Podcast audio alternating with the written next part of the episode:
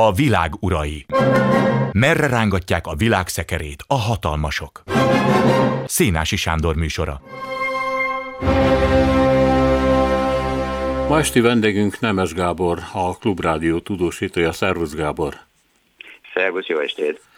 A Orosz Tudományos Akadémia Amerika és Kanada tanulmányának intézetének igazgatója, ugye ez egy nagyon hivatalos, abszolút a rendszerhez tartozó szervezet, Valeri Garbuzov megjelentetett a viszonylag kritikusnak tartott orosz napilapban, a Nyezaviszimaja gazétában egy cikket, ami után négy nappal elbocsátották Garbuzovot. A cikk arról szólt, hogy Oroszország egy rendkívül fájdalmas posztimperiális szindrómát él át, magyarán még mindig az elveszett birodalmat siratja, és ennek a visszaszerzése érdekében hoz létre mindenféle, hát elég borzalmasnak minősíthető ideológiai kotyvalékot, ami a szuverén demokrácia, mély népiség, a hagyományos értékek iránti sóvárgásból, az ortodox vallásból, és hát persze a nyugatellenességből áll össze. E, az ő véleménye szerint ez az, ami a mai Oroszországot leírja, ez az, ami magyarázza az Ukrajna elleni háborút, és ez az, ami érthetővé teszi, hogy miért olyan koalíciót ácsol Oroszország maga mögé, mint amilyet. Hogy Oroszország milyen állapotban van, azt időről időre meg szoktuk beszélni, és most azt gondolom, hogy az izraeli háború kitörése után, amikor a orosz elit egy része már diadal ünnepet ül, hogy tudnék a nyugat figyelme majd elfordul Ukrajnáról, érdemes megbeszélni, hogy Oroszország milyen állapotban van, a háborúja milyen állapotban van, és a nemzetközi kapcsolatok milyen állapotban vannak. Erre kérlek meg, hogy beszéljük át ezt a dolgot. Egy biztos, hogy a korábbi feltételezések, hogy Putyin háborúja megosztja majd az oroszokat, a felmérések szerint, amelyeket Ezbíró Zoltán értelmezett, persze ezek hivatalos felmérések, ez nem történt meg, hogy az oroszok elfordultak volna Putyintól, hanem inkább megerősödött az ő hátországa. Te hogy látod az ő jelenlegi helyzetét és a politikai pozícióját? Ugye itt két dolog van. Az egyik, amit igazából nem tudunk, hogy mit gondolnak az oroszok. Én az ilyen háborús véleményekről, a háborús felmérésekről nekem nagyon rossz a véleményem. Én azt hiszem, hogy ezek abszolút nem olyanok, amelyekre számaszkodni lehet. Gondold el, folyik egy háború, oda megy hozzád valaki, vagy fölhív téged telefonon valaki, és megkérdezi, hogy mi a véleményed a parancsnokról. Hát akármi is a véleményed, nem fogod azt mondani, hogy rossz. Tehát én azt hiszem, hogy az orosz társadalom állapotáról, ami a fejekben van, arról igazán precíz képet nem kapunk. Vannak bizonyos jelek, és én szerintem ezek arra mutatnak, hogy az oroszoknak azért alapjában elegük van a háborúból. Az egy másik dolog, hogy miután egy nagyhatalomról van szó, egy olyan népről, amely ilyen nagyhatalmi bódulatban élt évszázadokon keresztül, nem csak évtizedeken keresztül, nyilvánvalóan egy olyan alapfelállás van, hogy akármilyen ez a háború, hát azért el már el mert hát azért az hogy néz ki. Oroszország nem veszíthet háborút, Oroszországnak mindig győznie kell. Ez biztos benne van a társadalomban, de ettől még ez a társadalom szerintem rohad.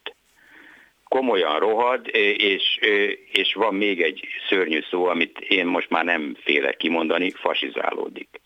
És most a társadalomról beszélek, nem, egész, nem csak a hatalmi elitről amely valószínűleg borzadva nézi, hogy miket csinál az általa leválthatatlanná tett Putyin és azt hiszem, hogy Oroszország egy, egy zsákutca felé menetel, vagy már benne van ebbe a zsákutcába, teljesen független attól, hogy a háborúnak mi lesz az eredménye.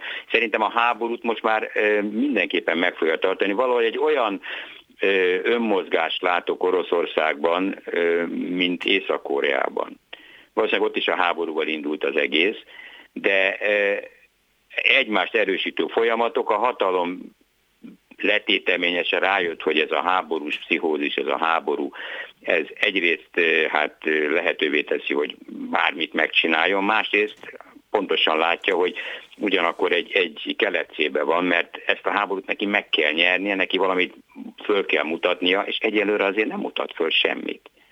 Szóval ma már azok a nagy vívmányok, hogy ma se törtek át az ukránok a déli fronton. Hát azért gondolj bele egy olyan nagyhatalom számára, amelyik úgy indult neki a háborúnak, hogy három nap alatt elfoglaljuk Kievet, azért ez nem egy akkora siker, még akkor is, hogyha a ukrán ellenoffenzíva nem annyira sikeres, vagy nem úgy sikeres, ahogy elképzelték. Egyébként erről lehet egy külön műsort csinálni, hogy mit jelent ma a katonai siker, és főleg az, hogy mi az, ami a háborút egy idő után megnyerhetetlenné, vagy megnyerhetővé teszi, és hogy mit jelent a nyeresség. Valószínűleg az a fajta második világháborús elképzelés, hogy majd valahol áttörik a frontot a testvéri tankok, és elindulnak és kitűzik az ászlót X településre, vagy, vagy a Krimre, vagy akárhova, valószínűleg ez nem így működik. És ha visszaemlékszünk arra, hogy mi történt például ö, tavaly Herszonban, ugye ott se az történt, hogy az orosz csapatokat megverték, hanem egy olyan helyzetbe kerültek, amikor úgy érezték, hogy föl kell adniuk a jobb partot, mármint a, a Nyeszter, vagyis a Nyepr jobb partját, mert ha ott maradnak, akkor megsemmisülnek. És, és elmentek. Mondom, annélkül, hogy ottan valami nagy drámai dolog történt volna, egyszerűen az ukránok semmi más nem csinálták, mint folyamatosan bombázták a hát, hadtápot és az utánpotlási vonalakat. É, valami hasonló történik most a, a déli fronton is, nem tudjuk, hogy milyen hatékonysággal, nyilvánvalóan a minden háborúban az első áldozat mindig az igazság és, és a valóság, de azért én azt hiszem, hogy, hogy ez a háború minden ellenkező híreszeréssel szemben nem áll nyerésre Putyin számára, ő abban reménykedik, hogy majd, majd talán Trump hatalomra kerül, és talán ha hatalomra kerül, akkor abba hagyja Ukrajna megtámogatását, és akkor majd egész más helyzet lesz. Nyerni akkor se tud.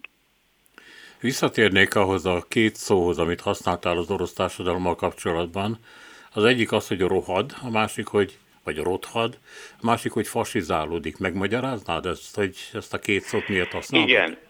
Tehát Ugye maga Putyin valószínűleg itt egy illúzióban élt a nyugat, beleértve engem is. Putyin valószínűleg mindig ugyanilyen volt, mint most, csak mások voltak a körülményei. Mert ha belegondolunk, Putyin mindig is gátlástalan volt, mindig is a hatalma megtartása vagy megszilárdítása érdekében bármire képes volt. Most nem akarom fölidézni a, a, az első nagy disznóságokat, a csecsen háborút, és hogy mi előzte meg, és hogy ott miket csinált, de ugye az országon belül volt, nem nagyon figyelt oda senki. Most egyértelmű, hogy a terror teljes mértékben fokozódik. Tehát az a korábbi egyesség, hogy én öröki hatalom vagyok, ti meg nem szóltok bele semmibe, viszont én békén hagylak titeket, ennek vége. Ez egy háború alatt nem föntartható. Ma akárki csak megmukkan, azonnal lecsapnak rá. Jellemző, hogy hogyan bánnak a, a, az ellenzéke. Itt van ez a Navalnyi, akit ugye nem sikerült megmérgezni, börtönbe rakják, folyamatosan börtönbe van, most már szinte havonta kap plusz pár évet, folyamatosan büntetőzárkában, embertelen körülmények között, és a legújabb hír, hogy a tollat és a papírt is elvették tőle, sőt, az ügyvédeit is letartóztatták. Tehát ez például ez, új, ez egy új dolog, hogy az ügyvédeket is vegzalják. Vegzálják. Most volt, azt hiszem Tomskban egy, egy úr írt egy tanulmányt arról, hogy Tolstoy pacifista volt azonnal öt évet a nyakába akartak sózni, és egy borzasztó videóban megbilincselve elhatárolódik saját magától, bocsánatot kér a hazáért harcoló katonáktól, megalázkodik, ijesztő és gyomorforgató. Ö, vagy itt van például Zsenya Berkovics, az egyik legjelentősebb orosz rendező, ez egy fiatal rendezőnő, Rend, rengeteg díjat nyert. Öt hónapja tartják börtönben a a kollégájával együtt, és valószínűleg fog éveket kapni. a hivatalos indok, hogy egy olyan darabot mutatott be három évvel ezelőtt, amely általában a terrorizmus dicsőíti. Mondom, ez, erre a darabra kapott mindenfajta díjakat, és már évek óta nem is játszák ezt a darabot. Tehát ma már a látszatra se a, ö, nagyon vigyáznak, miközben jövőre, ugye, március 17-én elnökválasztás lesz. És ez a, ez a kettőség, ez most itt megvan az egész ö, orosz politikában, hogy egyrészt ö, ö, a taktikában, a propagandában az, hogy éppen mi a feladat, az megy, ö, és egyrészt ki akarják szorítani a háborút a hétköznapokból, mert hát ugye ha választás van, akkor meg kell választani Putyint, és hát a háborúval nehéz, vagy csak egy győztes háborúval lehetne megválasztani. De közben kell valahogy mozgósítani is a népet, és ezt az ellentmondást nem bírják föloldani. És ez az ellentmondás például ez is rohasztja a társadalmat, amikor egyszerre várnak tőle részvételt és passzivitást. Amikor minden területen, ugye, hol vállalom, hogy szétlövöm az infrastruktúrát, ez Putyin, már az ukránt, ez Putyin személyesen vállalta, hol meg azt mondom, hogy én csak katonai célpontokat támadok. Hol azt mondom, hogy civilekhez nem nyúlok, hol azt mondja az ENSZ nagykövet, hogy igen, Grozában szétlőttük azt a vendéglőt, mert ott mindenki náci volt. Nem azt mondta, hogy katonák voltak, nácik voltak. Szóval, és akkor másnap persze azt mondja a Peszkov, hogy de hát mi humánusok vagyunk, a Peszkov az elnöki szó. Az egész egy, egy, egy ilyen teljes kvász, és, és teljesen elvesztek a, a napi irányvonalak, elvesztek a, elvesztek a normák, elvesztek a, az, az erkölcsi szempontok, bármi előfordulat, bárki kiesett bármikor az ablakon, ez egyébként inkább az elitnek szól, ez nem a átlagpolgároknak, figyelmeztetés nekik, de ez se az erőjele. Konszolidált viszonyok között ilyesmire nincs szükség. És van még egy dolog, nem tudom mennyire figyelt föl erre a nemzetközi társadalom, ugye ez a Kadirov jelenség, a csecsen főnök aki ma egy politikai tényezővé nézte, nőtte ki magát, már úgy értem, hogy oroszországi, tehát nem helyi csecsen tényező nőtte ki magát, és volt egy nagyon jellemző eset, egy 19 éves fiú korán tégetett Volgográdban. Na most ezért letartóztatták, ami így mondjuk rendben van. Az országos nyomozószolgálat vezetője, tehát nem valami helyi főnök, kiadta Csecsenföldnek mert azzal az indoklással a csecsen társadalom ezt követelte. Na most ez ugye ellenmond az alkotmánynak, mindenkit ott kell felelősségre vonni, ahol elkövette a bűncselekményt, amennyiben ez bűncselekmény. Na most mi történt Csecsenföldön? Kadirov 15 éves fia bement a fogdába, és a TV kamerák előtt brutálisan összeverte, összerugdosta ezt a szerencsétlent.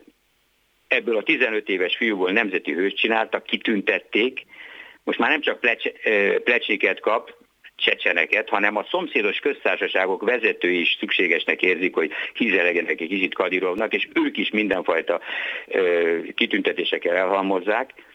És most Csecsenföldön persze soha nem érvényesültek az orosz törvények, de most már ezt nem is titkolják.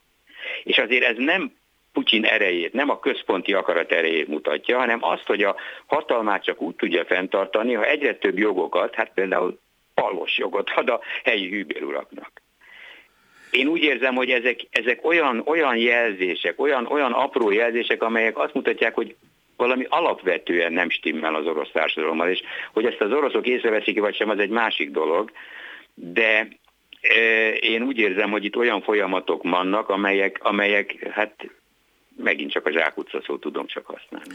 Na most, ami a fasizálódás jelenségét illeti, az elmúlt hónapokban a Medúza nevű független orosz híroldal ami ugye Rigában székel, az egy hosszú összeállítást és nagyon nagy nyomozások után hosszú összeállítást készített arról, hogy Oroszországban miféle fasiszta ideológiát követő, hát elsősorban fiatal csoportok vannak. Ezek egy része egyébként elment mondjuk a az ukrán hadszintére, vagy orosz katonaként, vagy pedig egy magánhadsereg tagjaként, majd visszatért, majd újra elmentek, de az ideológiájuk az náci, és hát itt Hitler, bármennyire zavaros is, ugye egy olyan országban, amely Hitler áldozata, és amely Hitlert verte meg, és hát erre büszke. Hitler képét hordják a karjukon, német náci feliratokat. Ez összefüggésben van azzal, ami, ahogy te a fasizálódáshoz szót használtad? E, most ezt a cikket nem olvastam. Én azt hiszem, hogy itt ugye bizonyos dolgok, amelyek mindig benne voltak az ideológiába fölerősödtek. Itt most a gonoszszal folyik egy élet-halál harc, már az orosz szempontból. És például ennek nagyon fontos szereplője a pravoszláv egyház és maga Kirill pátriárka. Kirill pátriárka nemrég kijelentette, hogy az atomfegyver, az orosz atomfegyver az az isteni gondviselés eredménye, és nem tudom melyik orosz szentnek a védnöksége alatt, már 200 éve halott orosz szentnek a védnökség alatt sikerült kifejleszteni. Most beszélt arról, hogy a migránsok és a vendégmunkások veszélyt jelentenek az orosz társadalomra. Egyébként egy egyetemen, ifjúsága előtt beszélt erről. Mert se a hitük, se a kultúrájuk nem az, mint a miénk, és ha, ha ez az ő hitük itt szétterül mi nálunk akkor, és dominálsvá válik, akkor elveszítjük az országot, elveszítjük az identitásunkat. Ez, ez egy nagyon-nagyon gyenge pótlék, tehát ugye hiányzik azért a fasizmusnak egy-két, egy-két ilyen domináns ideológiai összetevője, de például ez a, ez a pravoszláv, nagyorosz, ö, ö, nagyhatalmi ö, tudatnak az összekötése, ez, ez egy szerep.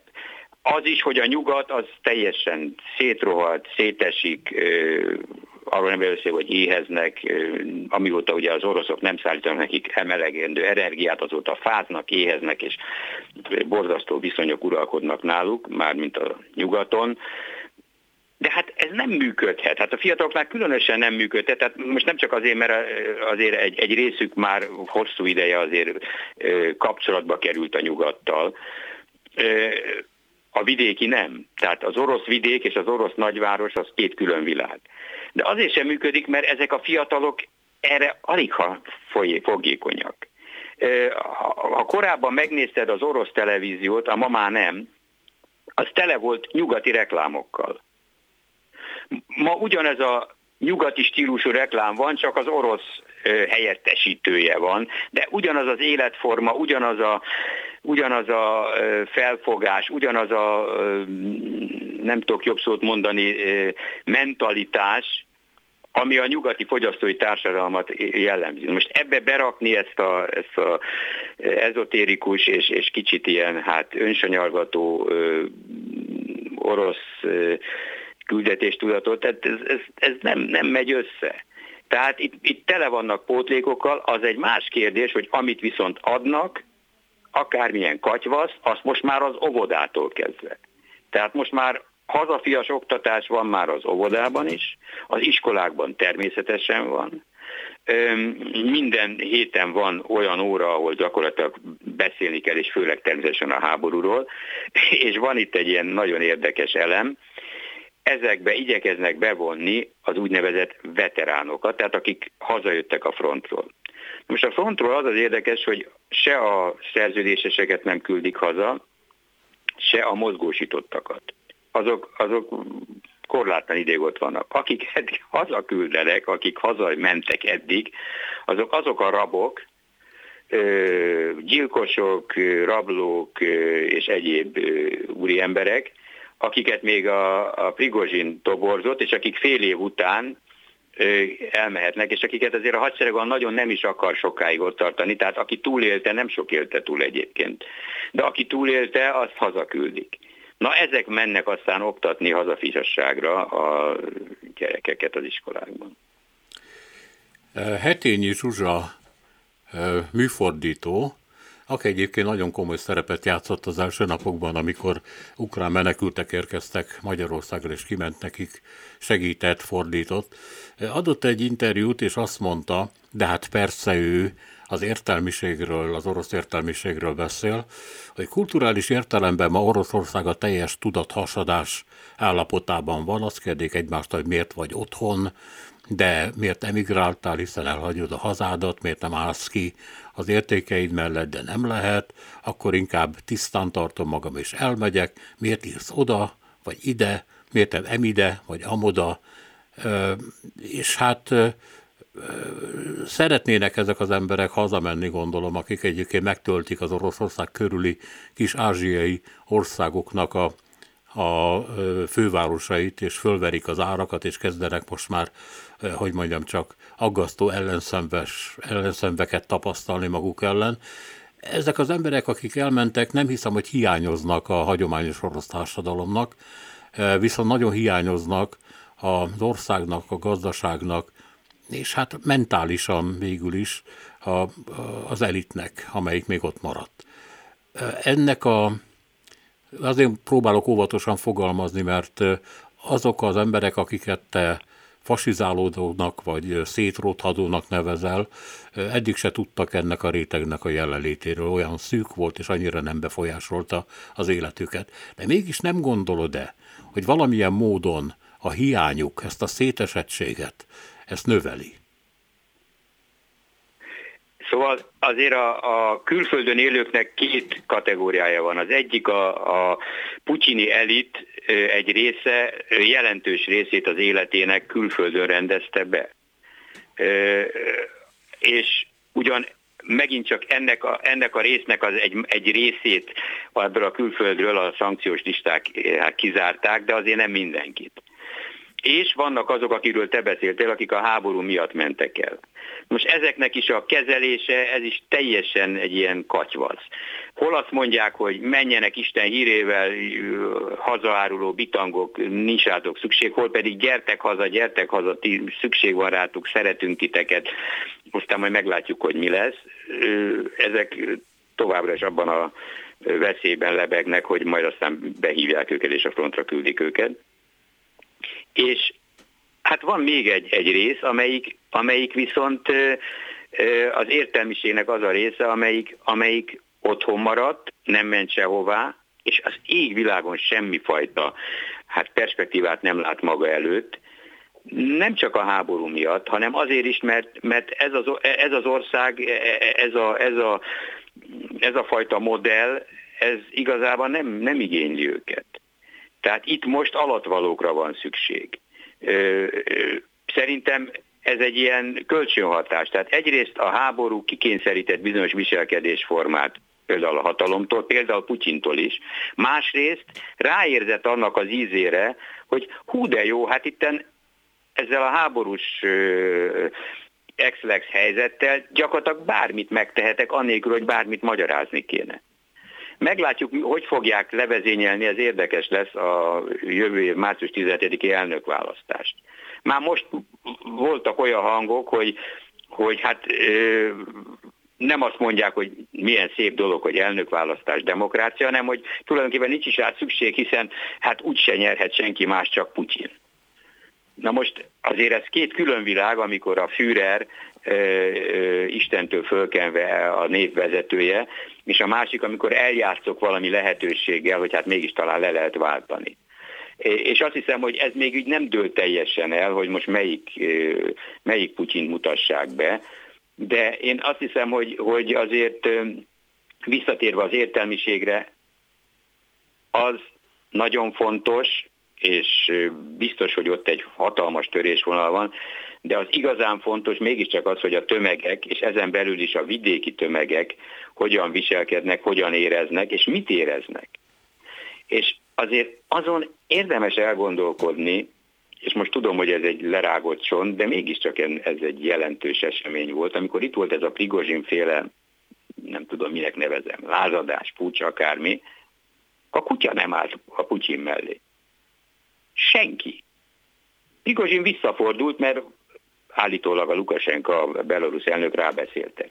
De én nem láttam azokat a egységes Oroszország párt ö, akció ö, tömegeit, akik, akik odaálltak volna és a mellükkel védték volna ö, Moszkvát, vagy, vagy, vagy, vagy, vagy bármilyen várost mentek, mentek, mentek, mendegéltek ezek a egységek Moszkva felé, és nem találkoztak senkivel.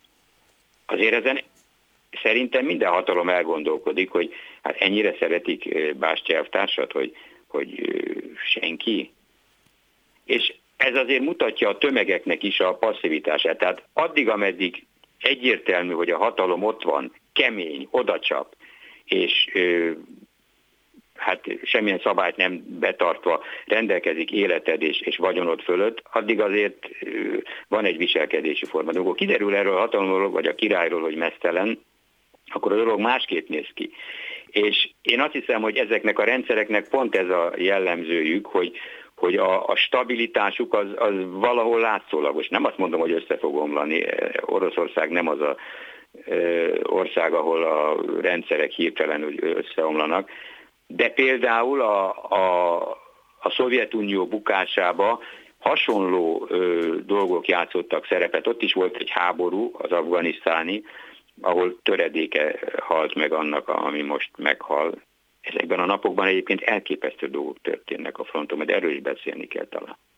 Tehát, hogy például az emberi életnek az értéke teljesen lenullázódott.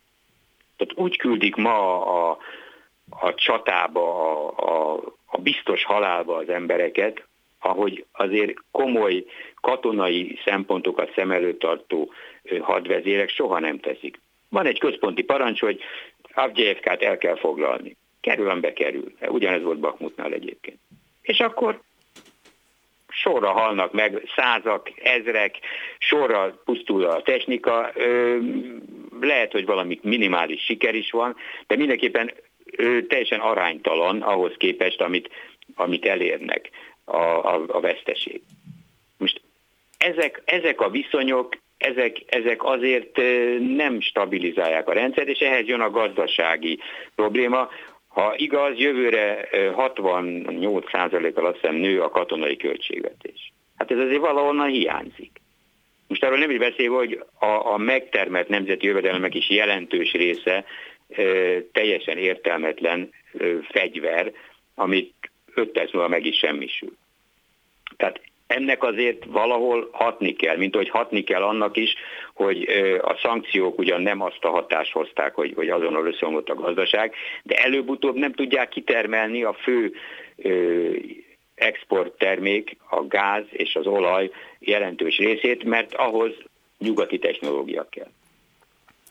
Úgyhogy itt olyan folyamatok indultak el, jósolni persze nem lehet, és ugye tudom, hogy az ember élet véges, és van, aki, aki soha nem fogja megérni esetleg a végét, amelyek ezt a társadalmat, ezt a fajta modellt, hát maguk alá temetik.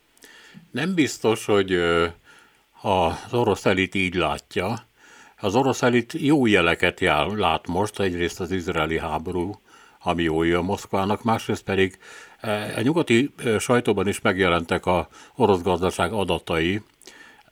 Nem úgy értem, hogy az orosz központi statisztikai hivatal adatai, hanem amit a mondjuk a titkosszolgálatok fölmértek, és ezek szerint a szankciók közül az egyik legfontosabb az olaj, szankció valóban nem működik. Tehát Oroszország tudta növelni az eladásait, földiázzal kicsit más a probléma, de növekedést ért el. Nem, ne, Bocsánat, az, növekedést ért el. nem növekedett, nem. Egy ilyen 0,3-0,5%-os növekedés az a lényeg, hogy nem csökkent. Hát tavaly csökkent, tavaly volt egy több mint 2%-os csökkenés, egyelőre még nem érték el a háború előtti szintet, de mondom, de hát a háború megeszi a, nem hogy a növekményt teszi meg, hanem a, a, a, az alap, a, a kiadások egy részét. Tehát előbb-utóbb valahonnan el kell venni, nem tudom honnan, oktatásból, egészségügyből, nyomta, egyébként az egészségügy már most is egy drámai helyzetben van. És azért Oroszország jelentős része drámai helyzetben van, csak ezt ott az emberek megszokták. Oroszország, a gázhatalom nagy része fával fűt, a, a Szibéria. Nincs, nincs normális fürdőszoba és WC. Hát azért jó, ettől még, még elketyeg az ország, csak nem Moszkvát meg Szentpétervártat kell szem előtt tartani, amikor Oroszországról beszélünk. És az orosz elitnek ez a, én, én ebben nem hiszek, hogy az orosz, az orosz elitnek az értelmes része pontosan tudja, hogy itt egy, egy nettó veszteség termelődik. Ő rosszul jár. Az orosz elit rosszabbul jár talán, nagyobbak a veszteségei, persze nagyobbak, van miből veszíteni, mint a, a, annak az egyszerű embernek, aki nekik eddig sem tellett másra, mint kenyére és vodkára az eztán is meg lesz. Hát az infláció Tehát nő, ez, hiszem, ez hogy... kétségtelen. Az infláció nő, ez, ez így van. Ez az, amit a, az emberek a hétköznapokban megéreznek. Talán az egyetlen igazából, amit most, hát persze, ha mondjuk kocsit akarnak venni, akkor rájönnek, hogy azok az orosz autók, amik gyártanak, azok körülbelül minden, minden hogy mondjam, csak a régi zaporozek színvonalán vannak, hát a kínai autókat veszik, igen. Az oroszok is kínaiak, tehát amit gyártanak, azok ma már kínaiak.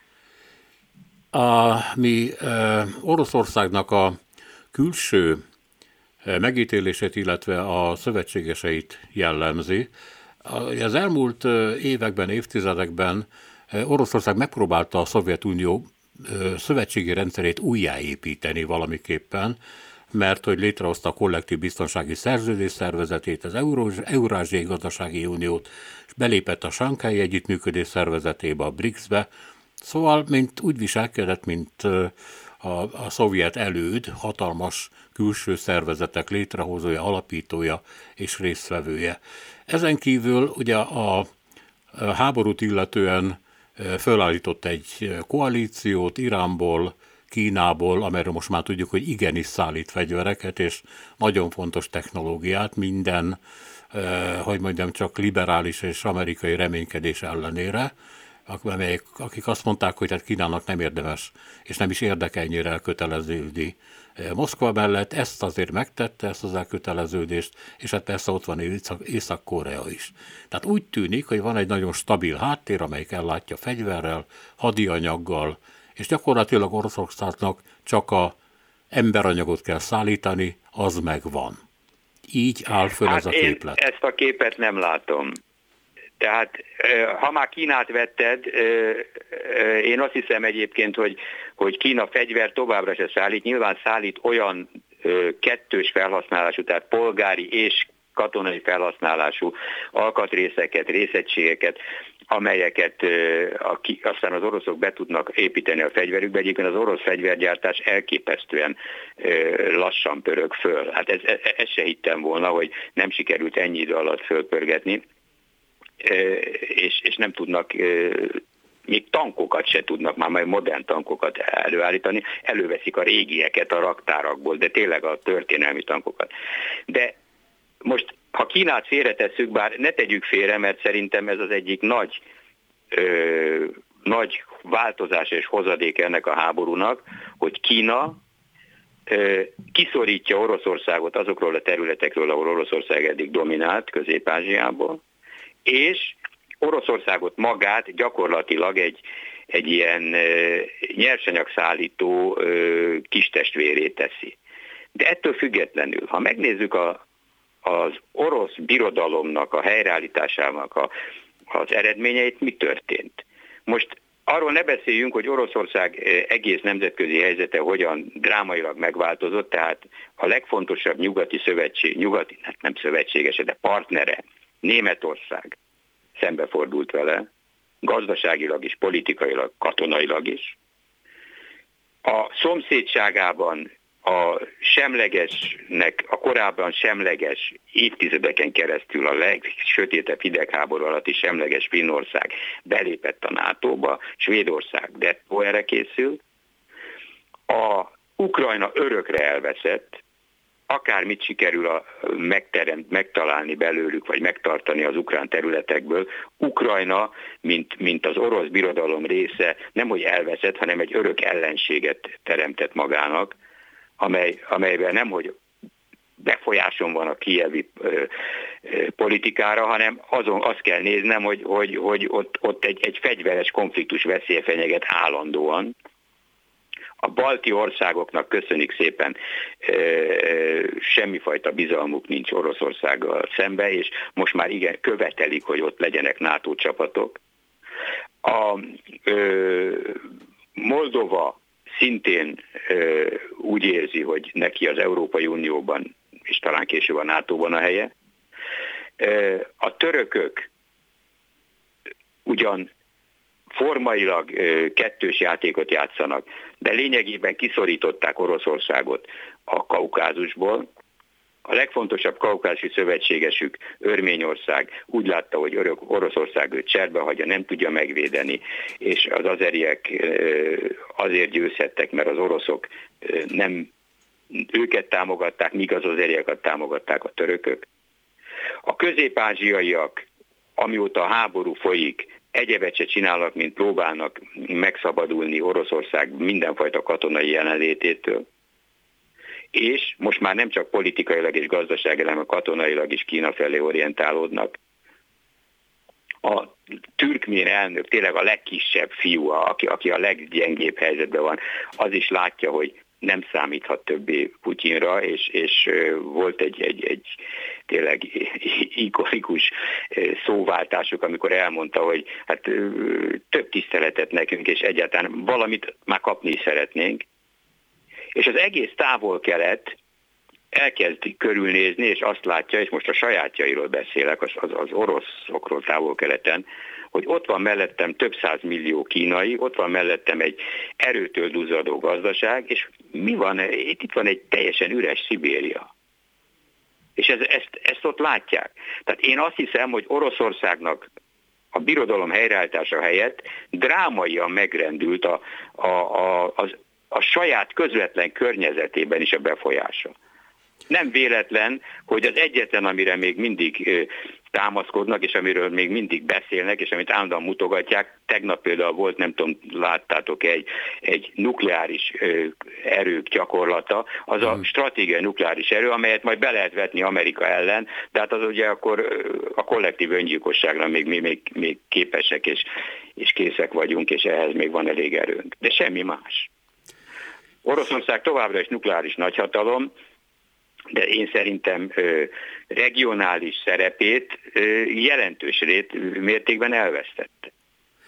Hát azért igen, a kaukázus az igen, egy nagyon igen, drámai változás. Igen, de vannak Ö, ellenzők, bocsáss meg, vannak ellenzők, akik igen. azt mondják, hogy igen, lehet, hogy Oroszország a súlyából rettentő sokat vesztett, de viszont kiépült egy olyan tengely körülötte, vagy ő része lett egy olyan tengelynek, aminek ugye a központi csapágya, csaptelepe az Kína, amely a nyugattal nagyon eredményesen száll szemben, nem föltétlenül fegyverrel.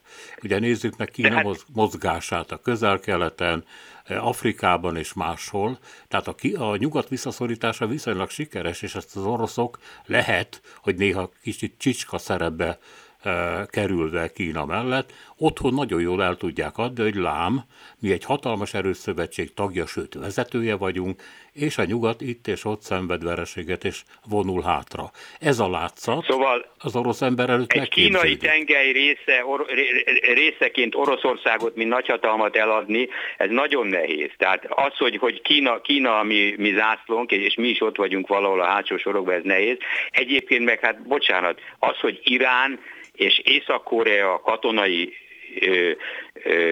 szövetséges, onnan szerezzük a fegyvereket, hát azért ennél nagyobb szegénységi bizonyítványra nincs szükség.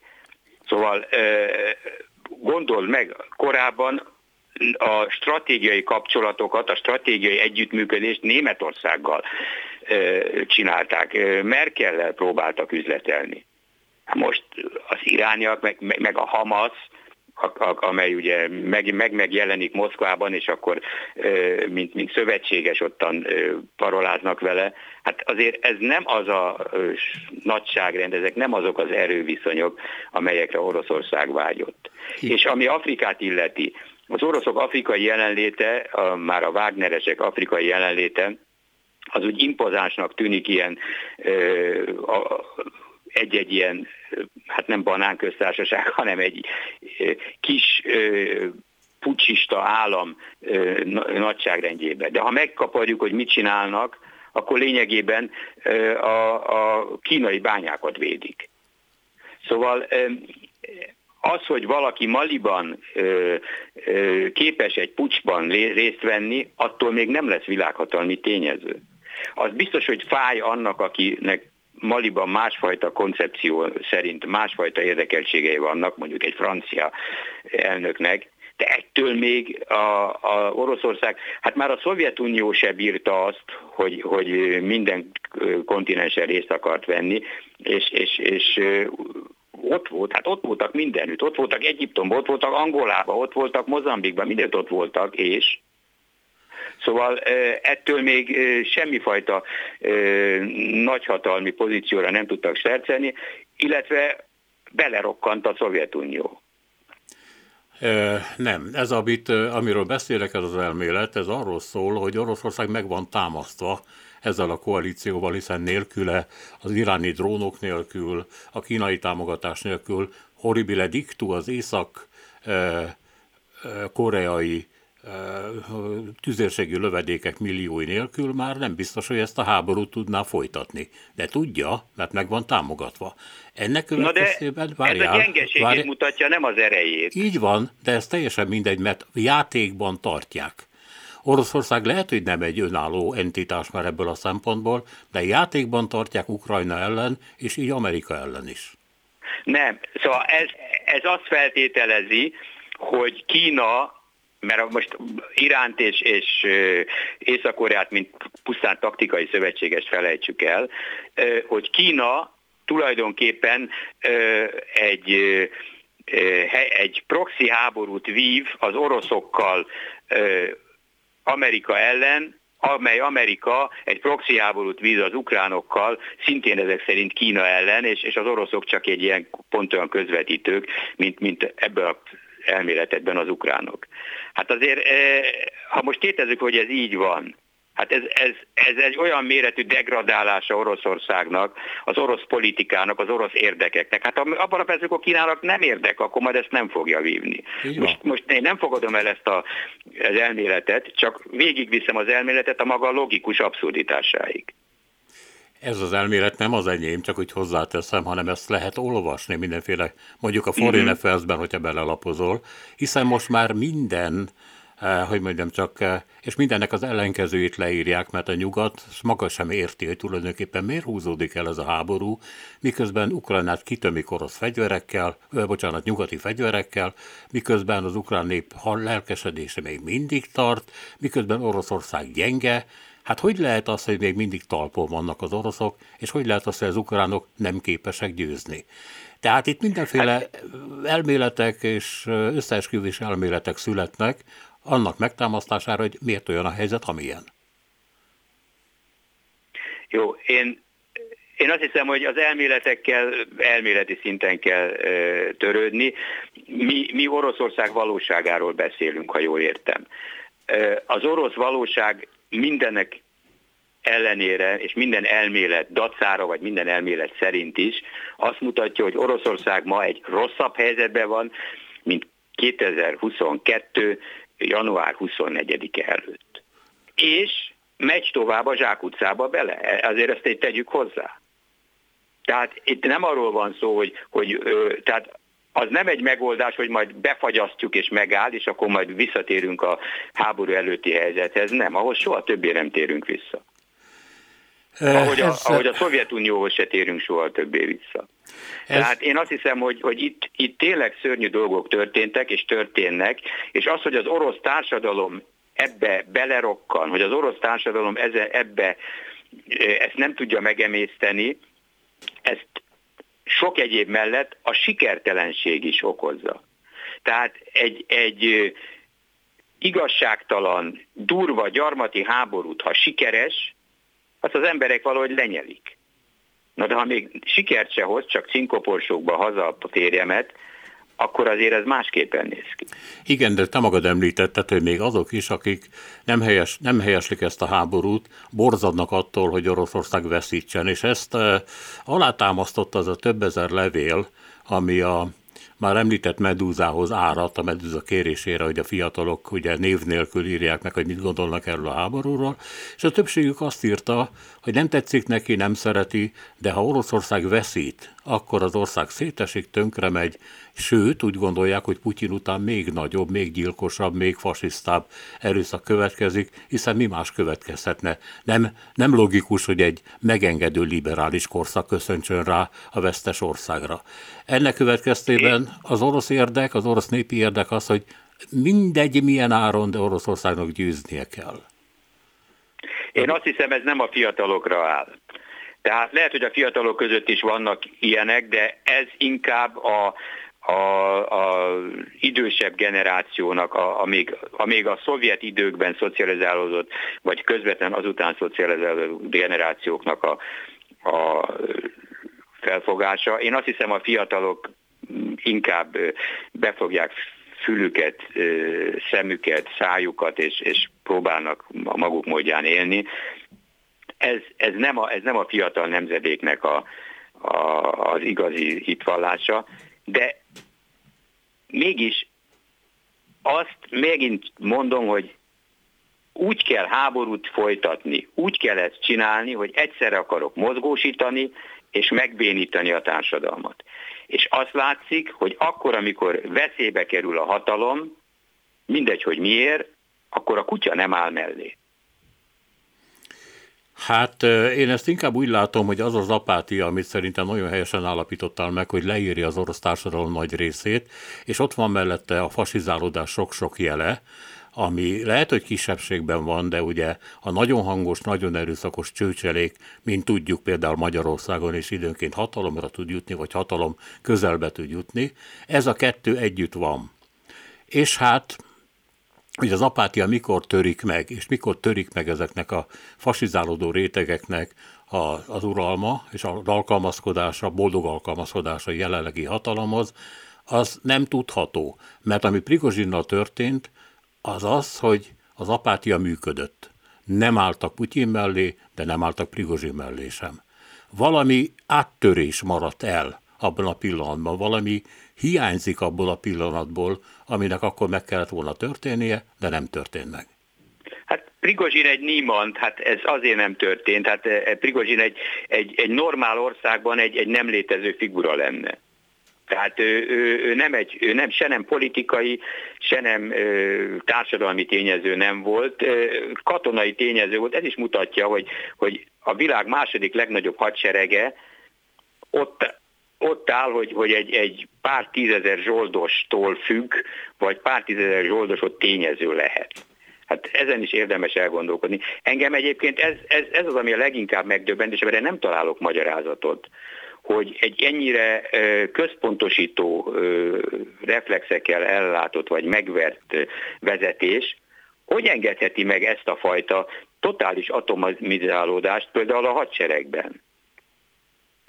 Ugye, ahol, ahol különböző egységek vannak, különböző fajta katonák vannak, ugye vannak a, a, a rendesen, évesen behívottak, vannak a, a mozgósítottak, vannak a szerződésesek, van az orosz gárda, amelyik elben nem hadsereg, hanem Putyinnak a személyes hát védőereje, mondjuk ettől még több százezren vannak. Van a Kadirov féle csecsen hadsereg, amely csak Kadirovnak engedelmezkedik. Vannak a köztársaságok, az, az Ukrajnába elcsatolt köztársaságok hadseregei, ahol egyébként teljes körű mozgósítás van és, és vannak, a, a, vagy voltak, de még most előtőleg megint előveszik, csak már nem a Prigozsin csinálja a rabok, akiket beraknak. Hát ez egy, ez egy ilyen válogatott sűrhe, amelyik ottan elképesztő, hogy miket csinál, és miközben a parancsnokokat naponta váltják le. Hát azért gondolj bele, hogy, hogy folytatunk egy háborút, ami állítólag győzel, győzelemre áll, minden a terv szerint megy, csak éppen a, kapkodni kell a fejünket, hogy most éppen ki a front parancsok, mert nem tudjuk. Szóval ezek, ezek, ezek olyan jelek, olyan ijesztő jelek, amelyeket még, még akkor se láttunk, amikor az szovjet hadsereg Afganisztánban szétzüllött. Pedig szétzüllött. És én nem tartom kizártnak, hogy hasonló dolog történik majd Ukrajnával is. Mondom, a győzelem, meg a katonai veresség az, az, egy, az egy borzasztóan nehezen meghatározható dolog. Mindig azt a példát szoktam felhozni, hogy amikor 1917-ben az első, a februári forradalomban megdöntötték a cárizmus, mert a hadsereg nem volt hajlandó harcolni, a frontvonalak nagyjából ugyanott álltak, mint 15-ben, amikor mindenki még lelkesedett. Tehát nem arról volt szó, hogy ottan egy, egy, egy óriási katonai vereséget mértek az orosz hadseregre, hanem egyszerűen elég volt. Hát azt hiszem ezt hívják anyagfáradásnak, és hát ez az, amire talán lehet számítani, ha másra nem is. Gábor, köszönöm szépen, hogy itt voltál velünk. Szívesen, viszont hallásra. Szervusz, minden jót. Nemes Gáborral beszélgettünk a mai Oroszországról. A műsor Cselmeci János szerkesztette a műsorvezető Szénási Sándor volt. Köszönjük a figyelmüket, minden jót!